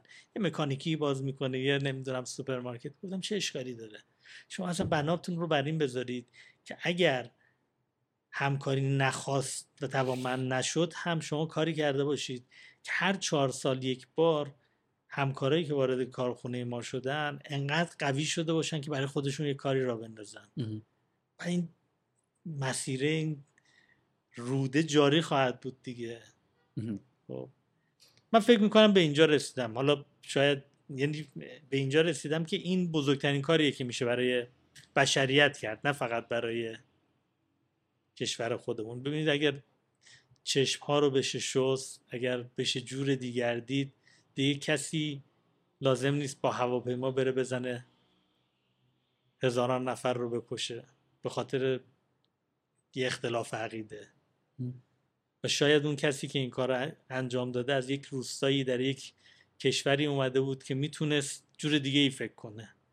یعنی من فکر می‌کنم حتی اگر برای بشریت هم آدم بخواد کاری انجام بده اینه که انسانها رو به سمت رشد تعالی چه مادی چه معنوی مطالعه و بزرگ شدن سوق بدیم. ادعایی نداریم ما. من میگم به اینجا رسیدم که این کار شاید ارزشمندترین کاریه که انسان بتونه در زندگیش انجام بده. حالا می‌خوایم ببینیم شاید شد. چقدر این سه تا کلمه آخ دو تا کلمه آخر به نظرم درسته؟ شاید شد. شاید شد. یعنی تعهد یعنی یه جمله بنده شاید هم نیست. ما ملتزمه به نتیجه نیستیم. می‌دونی؟ بله. از یه گفتگویی اینو من دارم با خودم و حملش می‌کنم. اینکه حالا چی میشه؟ کار ویژه الان من نیست. یا مسئله الان من نیست به عبارت بهتر. من اون کار که فکر می‌کنم درستتر بکنم دیگه. و یافتنش اونقدر آسون نیست. یعنی یافتنش کار نیست. آقای کریمی من خیلی خوشحال شدم از معاشرت با شما, خیلی من خوش گذشت. فکر می‌کنم اون بخش دوم گفتگومون احتمالا آدم ها رو مسائل دیگری براشون باز کرده باشه. راستش رو بخوای چون به شخصه دغدغه مندم اصلا کاری به دکترگون و مجموع شما بزنم کنار. این قصه همه آنچه که تو مملکت ما به نوعی به تفکیک می انجامه می‌دونی؟ به هر حال باید بپذیریم که ما تو جامعه ای مرد سالار زندگی کردیم و توی این جامعه بار آمدیم. خود منم که رفتم الان بالا من دارم اینا رو میگم یه چیزایی در اعماق وجودم هست که خیلی کار داره اونا رو بتراشم و اصلاح کنم. و فکر می‌کنم ابزار اصلاحش گفتگوه ابزار اصلاح این ذهنیتی که من دارم ممکنه بابای من داشته باشه ممکنه همکار مرد یا حتی همکار خانم من. باز یه جایی صحبتتون گفتین که خود اون خانومم اون باور رو نداشته می‌دونی؟ و فکر می‌کنم گفتگو دیالوگ کردن کمک کنه. ولی می‌خوام که در واقع دعوت کنم از آدمایی که میشنون و می‌بینن که اصلا گفتگو کنیم. چه زیر حالا همون یوتیوب و Castbox و این ور که منتشر میشه. شاید شاید من مثلا یه سال دیگه چون فکر کنم اتفاقا تازه افتاده تو مجموعه شما یه سال دیگه ما اصلا یه جور دیگه ای در موردش حرف بزنیم و واقعا نتایجش و این صداقت رو من دیدم در شما و دم شما گرم. که اگر که واقعا گیروگوری هم داشته در گیروگورش هم حرف بزنیم. اگه دستاوردی هم داشته که صحبت کنیم خلاصه که خیلی ممنون که وقت گذاشتید به امید گفتگو معاشرتی بیشتر. من از شما ممنونم بابت وقتی که گذاشتی. خیلی رد منم لذت بردم و دوست دارم افرادی بیان و ما رو به چالش بکشن. چاکریم. حالا خیلی هم چالشی آره. نکشید. انشالله. آقا خیلی مخلص قربان از سلامت باشین دست شما یا علی